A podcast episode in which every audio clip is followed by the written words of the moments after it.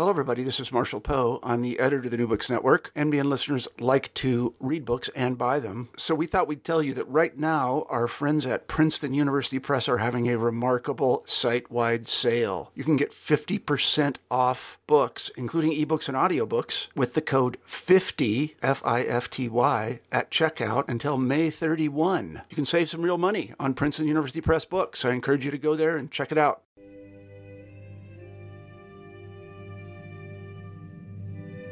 New Books in Economics, brought to you by EAEPE, the European Association for Evolutionary Political Economy. Welcome to this new episode of New Books in Economics. I'm your host, Andrea Bernardi from Oxford Brookes University, and today I'm here to talk about a great new book in economics and management, and this is China and Global Value Chains, published in 2018 by Routledge. I'm here with one of the authors, Seamus Grimes. Um, the book is uh, was written also by a second author called Yutao Sun. Uh, welcome, Seamus, and please uh, tell us something about your background and also the background of your co-author. Okay, thank you very much. Um, so my own background is I'm an economic geographer, and uh, for the last 10 years, I've been focusing uh, mainly on China, on technology development in China, and particularly looking at the role of foreign companies uh, in that development.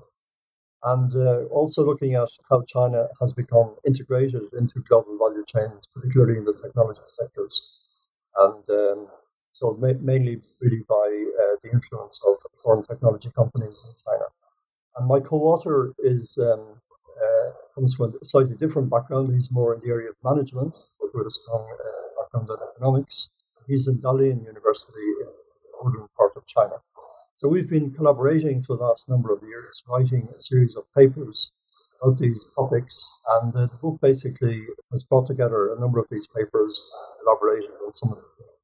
Well, the topic is not only very interesting, but also very timely. If I can start from basically page one, uh, the first line is uh, President Trump has raised the intriguing question of bringing the manufacturing of companies like Apple back from China to the US. So this book is about the very, very, very timely uh, debate about whether it is right, it is uh, possible, it is helpful to deal with China adopting a, a, protectionist strategy.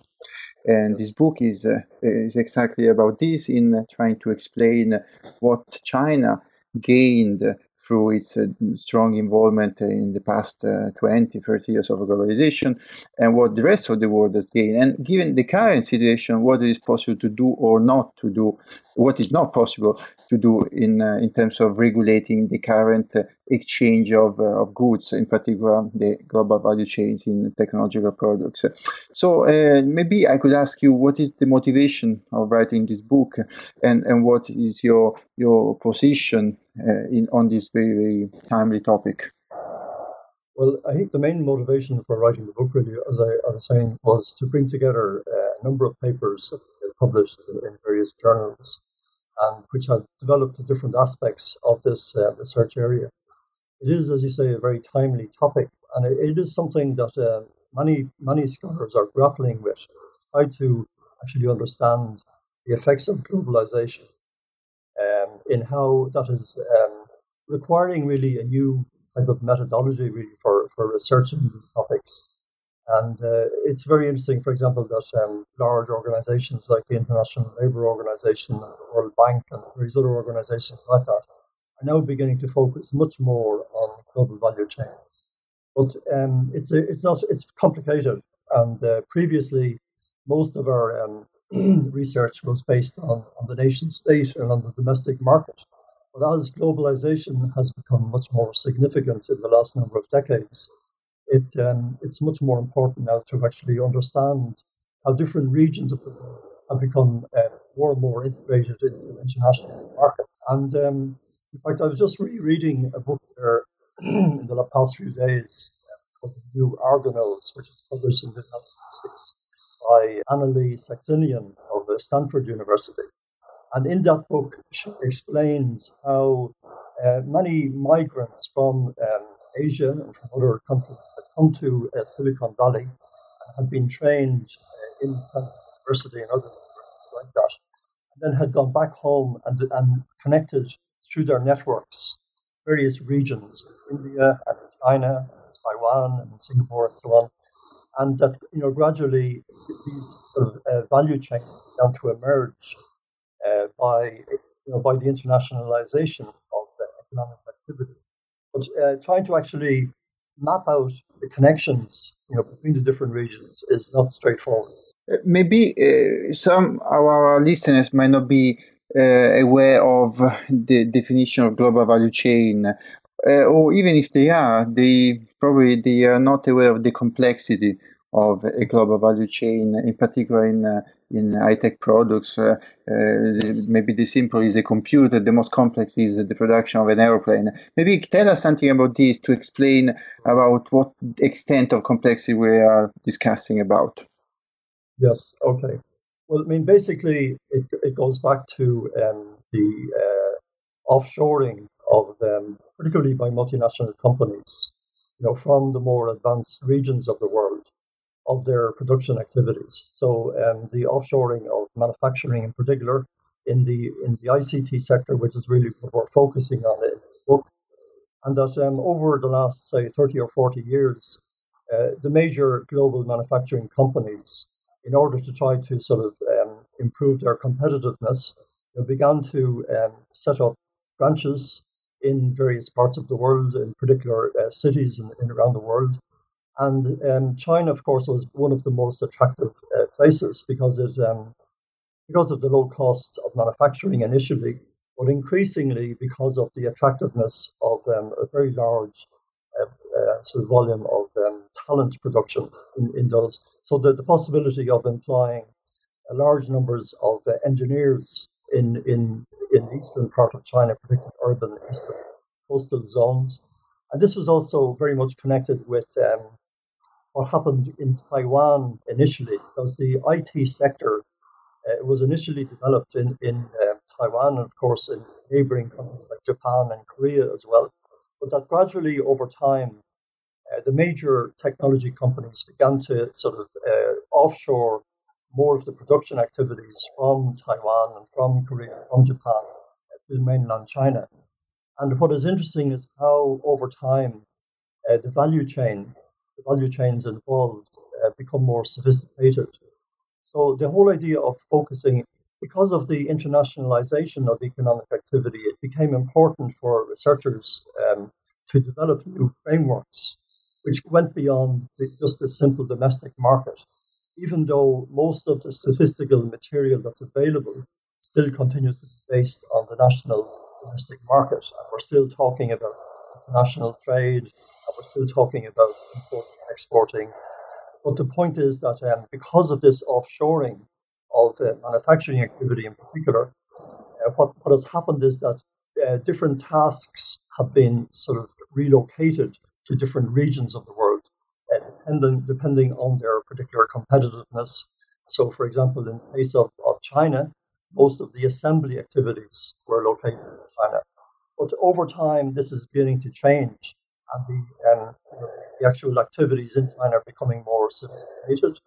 And one of the key uh, components, of course, of this activity is property. Where does the intellectual property come from?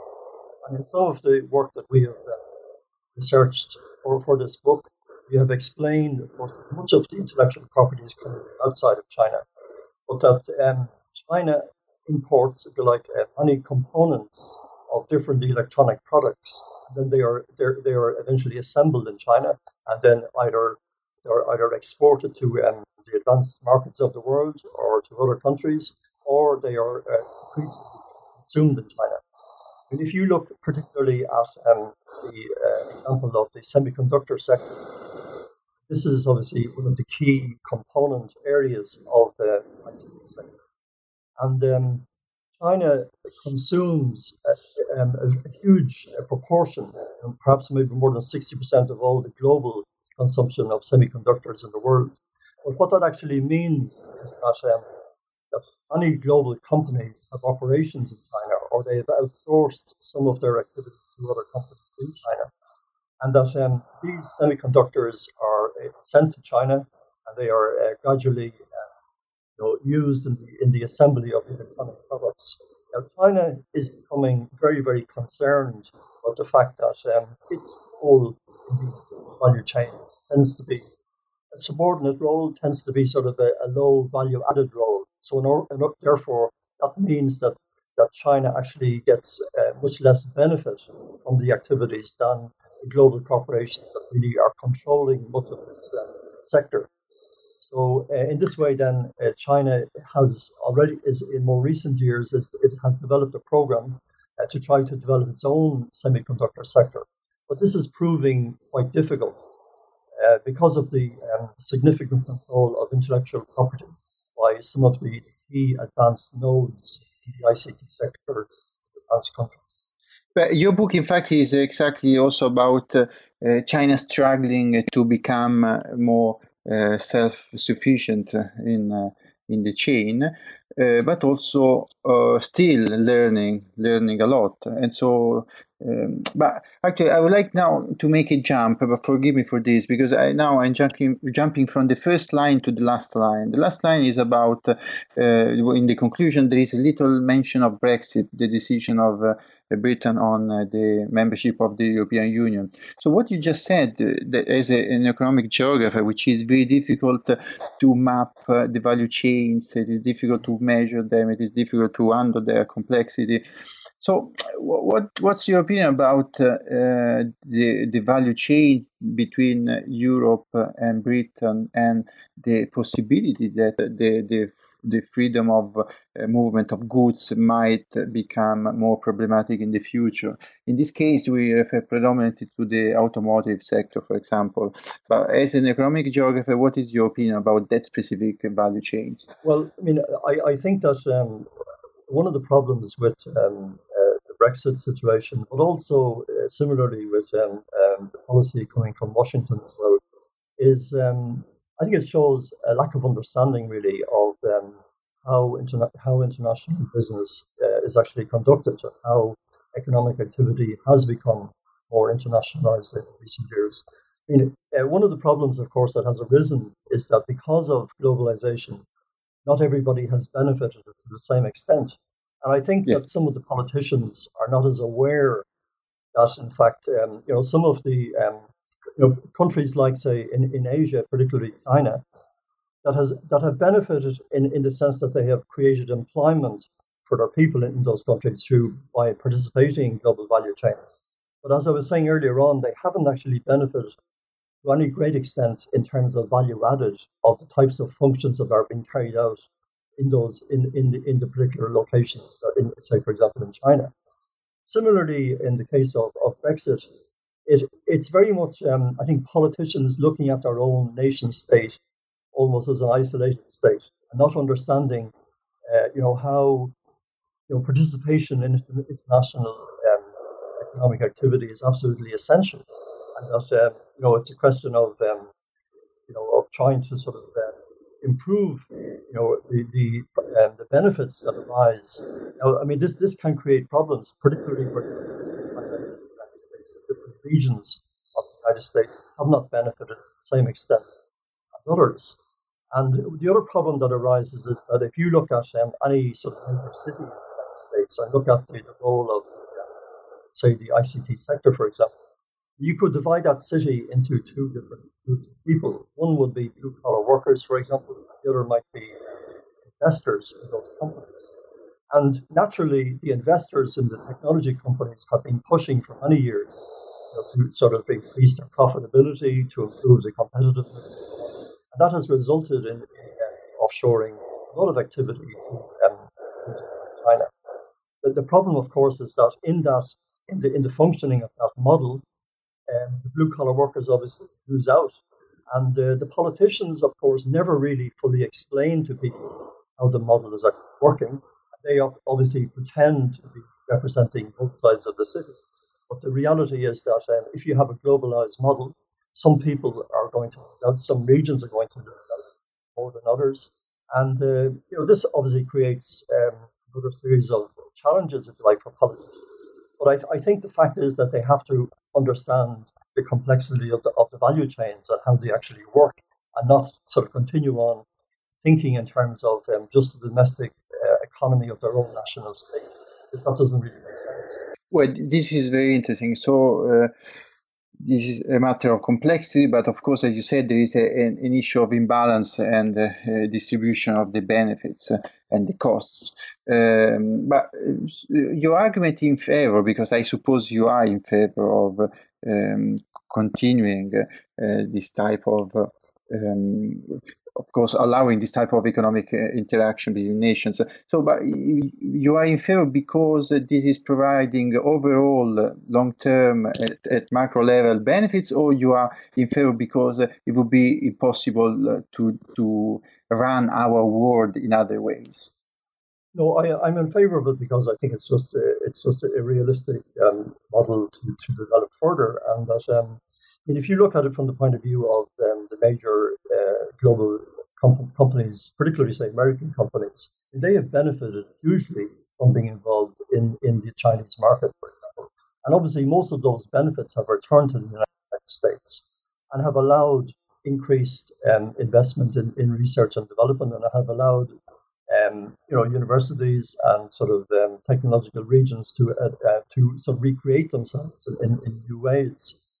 And uh, what's happening now, of course, is that um, the, the regions that were involved in it, the assembly, the lower order functions, and in China, for example, uh, that they are increasingly trying to move up the value chain. And that um, it's very, very interesting to look at the, the role, particularly of the Chinese state in all of this. Because, um, I mean, the Chinese state uh, has been much more powerful as an agent in, in the development of industrial policy than many other countries, partly because it's a huge country and partly because uh, the market in China is of huge uh, significance to global corporations. And this has become even more, um, more sort of, um, sort of significant in the last few years, post-crisis period, because of the, the lack of growth in, in the more advanced regions. These, these corporations see their future in China. China is a country which is expanding, obviously at a much lower rate than it was previously, but it's still you know, creating new cities, new airports, new infrastructure, and it, it requires um, you know quite a lot of um, of the products and the services and the particularly the intellectual property that these global corporations control. Now, what's actually what I'm very very interested in is the um, dialectic, if you like, between what global corporations who traditionally have had so much control over intellectual property and have been have had the freedom of selecting you know, regions all around the world for their own uh, to, to locate whatever particular tasks they wanted to locate there. But they're now facing increasing uh, pressure from the Chinese state, which in turn has its own objectives and wants to sort of not only wants, but obviously is under huge pressure itself try to move out of low value added uh, functions and try to move up the value chain because um, it's it, China itself is losing in relation to other regions because of the fact that it's, um, it's actually labour market, its labour force is actually in decline, and the costs are increasing all the time, particularly in the more urbanized uh, regions of China. And so China is under significant pressure to try to sort of, uh, you know, to try to exploit intellectual property. Now, the problem, as I, uh, I, was mentioning earlier on in relation to, say, for example, an area like semiconductors, is that um, it takes quite a long time for any, any particular country to build up the necessary intellectual property to be autonomous. And China uh, wants to be autonomous for many, many different re- re- reasons. And if you um, actually you will remember the Snowden uh, revelations a few years ago, and since that time, the technology sector, the, particularly the foreign technology companies in China, have been sort of encountering significant problems in relation to access to the Chinese market. And one of the reasons for this is that China places, you know, a, a huge amount of emphasis on uh, the security of the state. And it, there's enormous control in China over the technology sector, particularly anything to do with telecommunications, with um, you know, political activity, so the internet companies and so on. And it's fascinating to see how internet companies, Chinese internet companies, have um, emerged and have become very, very significant players. They are, to some extent, working within a um, protected market. And meanwhile, the foreign uh, technology companies that had sort of free reign in the Chinese market for maybe 30 years or more are now beginning to uh, face considerable competition and pressure. Now, I mean, if, if the politicians in the United States and in Britain and so on don't appreciate the nature of how these changes are taking place, they're still going to be using you know, policies that had to do with the era. Yeah, so clearly there are challenges ahead, but uh, I, I, would like to remember when I was living in China 10 years ago, and every time I was back in Europe, uh, it was difficult to explain to my friends and my students in Europe that uh, the success of China was not just uh, because of its dimension and huge manpower of cheap labor. And from your book, it emerged clearly that to participate in global value chains of this complexity, you need to be rather smart and advanced. And, and by the way, in the meantime, you also learn and improve your uh, your abilities. Uh, but now you are uh, talking rightly about the issue of, of, the, of the government. So this is a story not only about private corporations, but also about the, the state involvement. And your book, for example, describes um, this history from the accession of China to the World Trade Organization. China is still not a proper full member. Uh, so, what, what do you, how do you see the current debate about uh, um, accepting a full uh, market economy status to China within this um, topic of global, value chain and correctly also what you said about the role of the state in uh, handling very carefully um, uh, in particular the technological sectors uh, well it's it's I mean I, I find that it's a fascinating topic and um, it's not easy to be 100% certain exactly what's actually going on in China. Because, for example, at the moment, there's enormous enthusiasm in China about artificial intelligence, about new mm-hmm. converging technologies, um, all sorts of new developments, and so on. And to some extent, because the internet, the Chinese internet companies have um, have expanded very, very significantly and um, have actually ap- applied the new technology in very, very innovative ways. Mm. It, it, it, there is a sort of a, a dual situation in the country whereby, on the one hand, they're applying new technologies very, very effectively. And they're, um, I mean, for example, the whole idea of the cashless society, for example, is much yes. more developed in China than in other parts of the world. And um, so, um, but on the other hand, though, they're missing on some of the key foundations of um, key uh, sectors which feed into the ICT sector. For example, if you look at the, even the chemical industry in China, and you might wonder what connection, there's well, obviously silicon, and um, there are many, many connections in chemical companies and ICT companies in terms of the manufacturing of products. And the problem in, in China is that some of the building blocks are still only being developed very, very slowly. And uh, I think one of the fascinating questions is, you know, can a country that is really poor in terms of intellectual property in many ways, but is actually very, very successful in applying technology in a, in a very, very dynamic market. And it, in a market that's almost excluding, I mean, very almost no foreign internet company has been successful in China. And people will explain that in different ways. You know, they will say that the foreign companies don't actually understand China, they don't understand the market. I think there's a lot to be said for that. But um, but I think the question I'm posing is um, you know whether a country can actually you know without having the, the building blocks, the founda- the necessary foundations, the key intellectual property, uh, whether it can actually advance by just simply applying technology. Some people will say, many people will argue that um, it's absolutely essential for China to develop its own.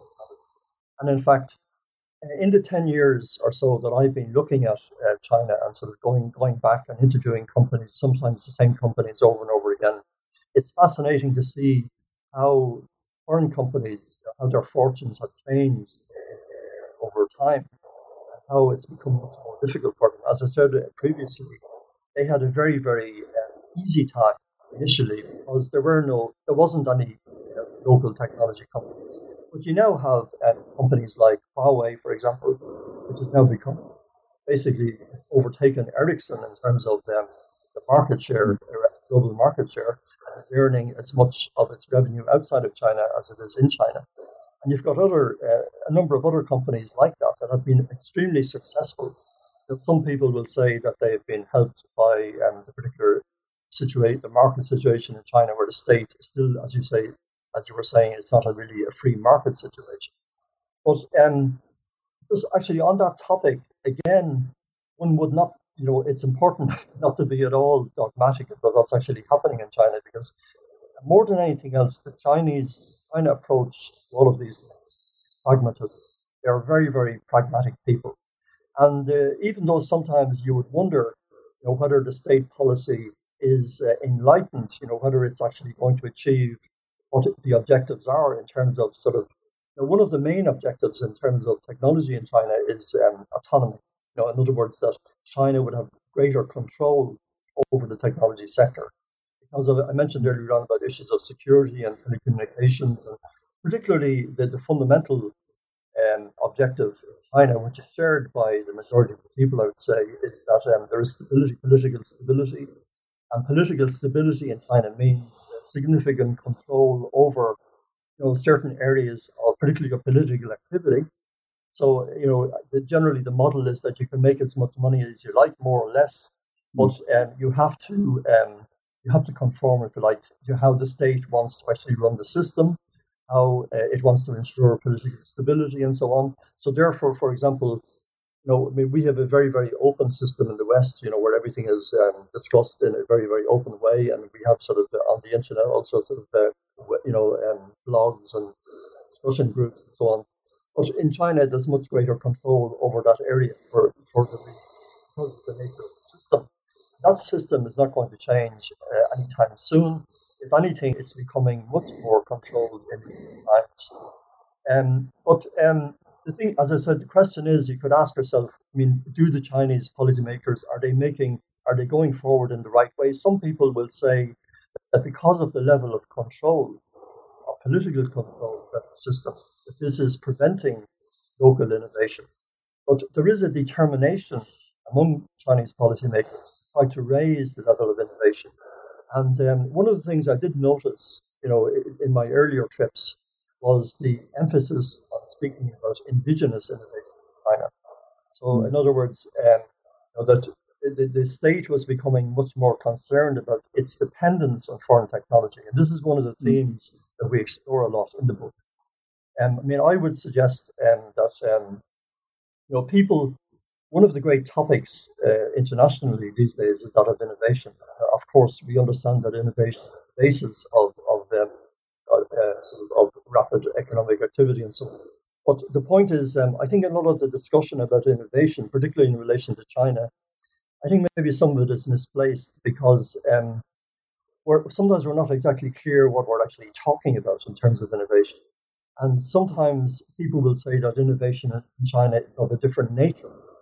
So, um, mm. for because of um, the problems associated with that particular debate, I have tended to focus much more on trying to benchmark China's dependence on foreign technology and I, I, mentioned earlier on the example of the semiconductor sector, but there are other areas of dependence as well. And it's mainly a dependence on intellectual property. But the reality is that the design and the, the creation of new products and um, uh, of new technologies and so on, um, even though China is making uh, certain progress, particularly in the area of applying technologies, the fact is that it has very little, a very poor record really of coming up with original, uh, original designs, original uh, products, and so on. Um, now, I, am not exactly sure how, how the, its ability to apply technology in a, in a very, very innovative way in a very, very dynamic market in which uh, non-Chinese companies find, find it almost impossible to compete. I'm not sure if that will help them, you know, to sort of eventually uh, through their investment in enormous investment in R&D and so on. But whether that will allow and whether the political control in the economic system will allow for the necessary openness which and creativity you know, to allow yeah. real innovation. Yeah, this is true. And your colleague, uh, geographer Richard Florida, for example, might argue uh, that uh, China is not the perfect environment for, for creativity and innovation. But still, I insist, uh, people that consider China a place where creativity and innovation is completely lacking because of uh, an authoritarian presence of the state and where people are not able to invent and to develop new ideas are wrong because still China in the past 20, 30 years has been a, a, a, very creative environment. And what you said, for example, about the cashless society uh, and artificial intelligence, uh, facial recognition, mass facial recognition, in many, many uh, high tech sectors, China is now ahead. And this is not only uh, this innovation after all. Um, but now I would like to make uh, uh, to make it quick. Sorry. But I just had a small point there. Um, in in some of the interviews that I've been doing in the last few years, um, there are two things that are emerging. Uh, one is that um, some of the foreign companies uh, in China that you know that I say have significant control over key areas of technology and um, areas like uh, chemical companies and so on, related companies, that they are very reluctant to collaborate with Chinese companies. Um, and one of the reasons they're very reluctant to do that is because of the danger of losing intellectual property. Yes. And um, you know, because there isn't there, there even though there is a, le- a very well developed legal system now in China in terms of intellectual property, the application of that law is still quite weak. And so companies are very, very reluctant to to trust um, their Chinese uh, customers and, and sort of collaborators and so on. So the, the, the level of, collab- of trust and collaboration is still quite weak between those who control the intellectual property and those who are dependent on it. And uh, so there are sort of issues like that. You know, and um, uh, it remains to be seen really how this is going to change. I mean, I, I do think that some of the policy is is um, not it's not uh, as positive as it might be. I think some of the policy that is very focused on indigenous innovation uh, is very, very can be very influenced by a sort of a nationalistic, a nationalistic approach to technology. To, uh, I mean, obviously, the Chinese state have, complete control over what happens within China, but again, just like the um, like the sort of what's happening in the advanced countries, where um, you know they feel they're losing control over um, internationalization of economic activity. In the case of China, it sort of wants to almost put a boundary around its own country and to sort of um, create this sort of indigenous uh, technology. In a world where technology is global, the, the nature of the, the, technology is global. If you want to develop uh, you, you, semiconductors is one of the most advanced semiconductors. This is a global activity. You can't almost, it's almost impossible to do it within a nation state. So in some ways, um, even though they have different objectives, uh, some of the political policy on both sides of the world uh, is sort of a bit blindfolded. Yeah, uh, your book, by the way, is full of interesting figures. And uh, to what you just said, we should add perhaps that uh, currently the flow of uh, foreign direct investment toward China and from China is is the same. So we are now in in a different stage of the story where uh, China going abroad is uh, as powerful of the, the presence of uh, foreign companies in China. Um, somebody might be scared of this, but uh, it is happening now. And also, I would like to to just to mention that yes, you mentioned the Snowden case, and now there is uh, the American Parliament busy with uh, with Facebook. So uh, even in terms of freedom and uh, uh, the government, all private corporations infringing um, the regulation on, on data, also in the West, we have problems, and probably perhaps now uh, we can say that uh, China was wise to let their own uh, its own champions develop in the in this market. So having their own Twitter, their own Facebook, their own Google before the their market becoming colonized by the American giants, as instead happened in Europe, for example. Well, well, actually, uh, again, in, in some of the interviews I've done with um, technology companies in China, um, one thing that's very very interesting is that uh, in most cases, people uh, in the management of these companies are of Chinese background. Um, they're either uh, Chinese born or in, in, in, other cases they are uh, ethnic Chinese. You know, they may have uh, grown up in America or something like that, and they've been, spent many years in China. And this is very, very interesting because um, uh, in, in many cases, what I've noticed in the interviews is that um, they empathize very, very strongly with what, you know, with China's objectives, that China is trying to rise as a nation. It's trying to do the best for its own people. It has huge challenges in many, many different areas, environmental challenges, uh, demographic challenges, all sorts of different challenges, which are, are very, very um, problematic, really. And, you know, you're talking about one fifth of the, of the human population. So, um, but it is interesting that these managers who are trying to obviously um, you know make as much profit in China as they possibly can on behalf of their multinational company, they empathize quite strongly with um, you know the, the sort of the, the good objectives that China has. And, and in a certain sense, they actually have there are tensions between their headquarters and what their head, how their headquarters see China, you know, looking at it from a distance. And uh, very often they, they have great difficulty in trying to negotiate between the reality of China and how to do business in China. And that often means, of course, um, doing business in China often means, you know, being having a certain closeness or networking with the um, government authorities and so on. And uh, so there are very, very interesting tensions, you know, within these corporations in China uh, because of the, the, very, very different uh, sort of cultural uh, perspectives that you find from the headquarters as opposed to the people, the local people who actually understand the culture better and who sort of appreciate you know, what China is um, you know, quite rightly trying to achieve and so.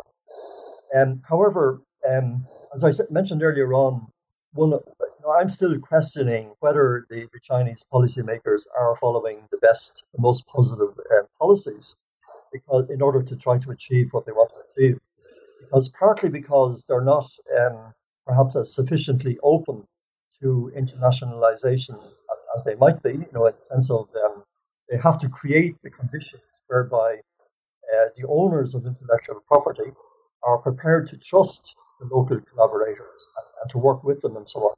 Now there are there are sort of there is evidence of this happening maybe in some sectors like, like wind energy and the solar energy and so on.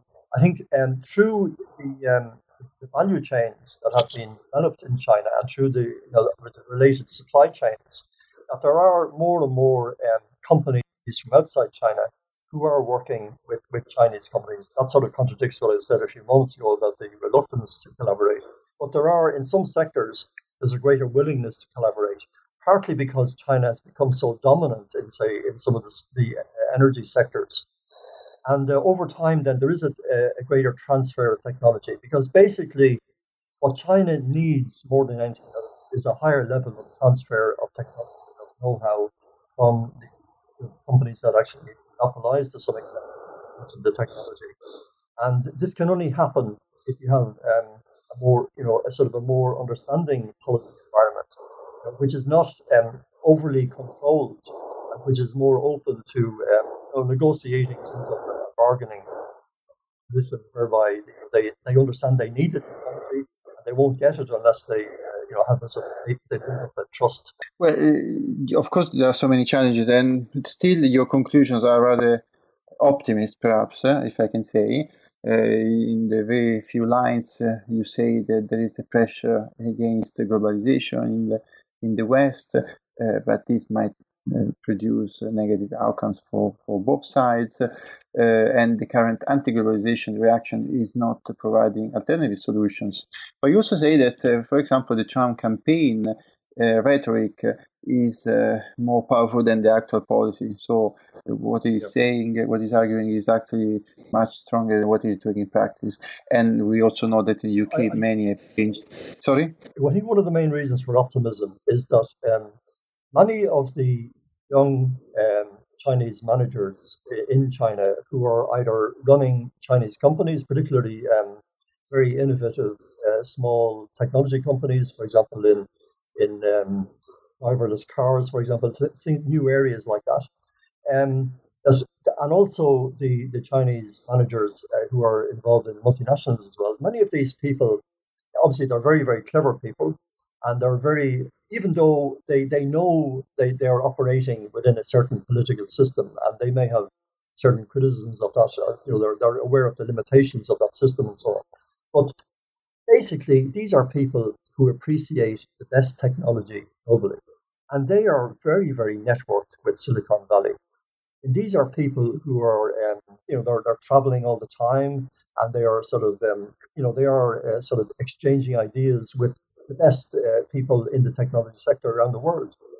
And uh, this this is the reason for optimism. So, despite the fact that you have political constraints, not only within China but also in you know in Washington and, and, and London as well, you know, people who are still uh, their thinking is to some extent still influenced by older models.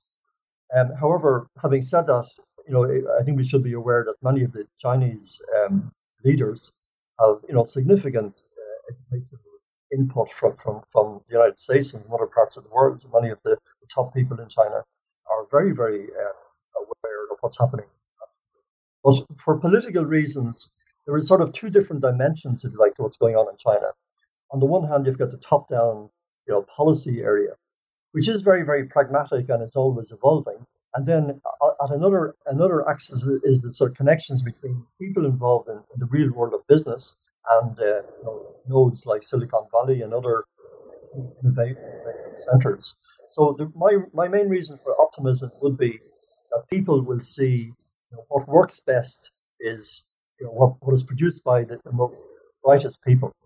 There is um, a problem, however, in terms of the timing. It will take, I think, another perhaps another 20 years, maybe 10 or 20 years, before the, um, the balancing of ownership of intellectual property from the more advanced regions of the world you know, to, to China, which will create then a much greater stability and a much greater level of trust, which will allow higher levels of collaboration. Well, this is a, a, very beautiful conclusion, almost a humanist uh, uh, conclusion. You you say uh, that people will probably find the solution before before governments and before regulation and before uh, businesses themselves. Here in Oxford, two months ago, there was uh, Kai Fu Lee, and uh, he's one of the of the examples of the people that you uh, you refer to. Probably is cosmopolitan, uh, fully uh, fully citizens of the world, and able to bring to China or bring to California what is the state of the art required for that specific uh, um, business. So yes, let's let's let's hope let's believe in in those type of people. Um, this was a, very interesting conversation about a, a, great book. Congratulations for writing it. I I'm sure it will be very successful, in particular because it is so so timely. Um, this was. Uh, China and Global Value Chain, published by Routledge just now in 2018. And the authors are Yutao Sun, and we just spoke with Professor Seamus Grimes from uh, uh, National University of, of Ireland in Galway. Thank you very much.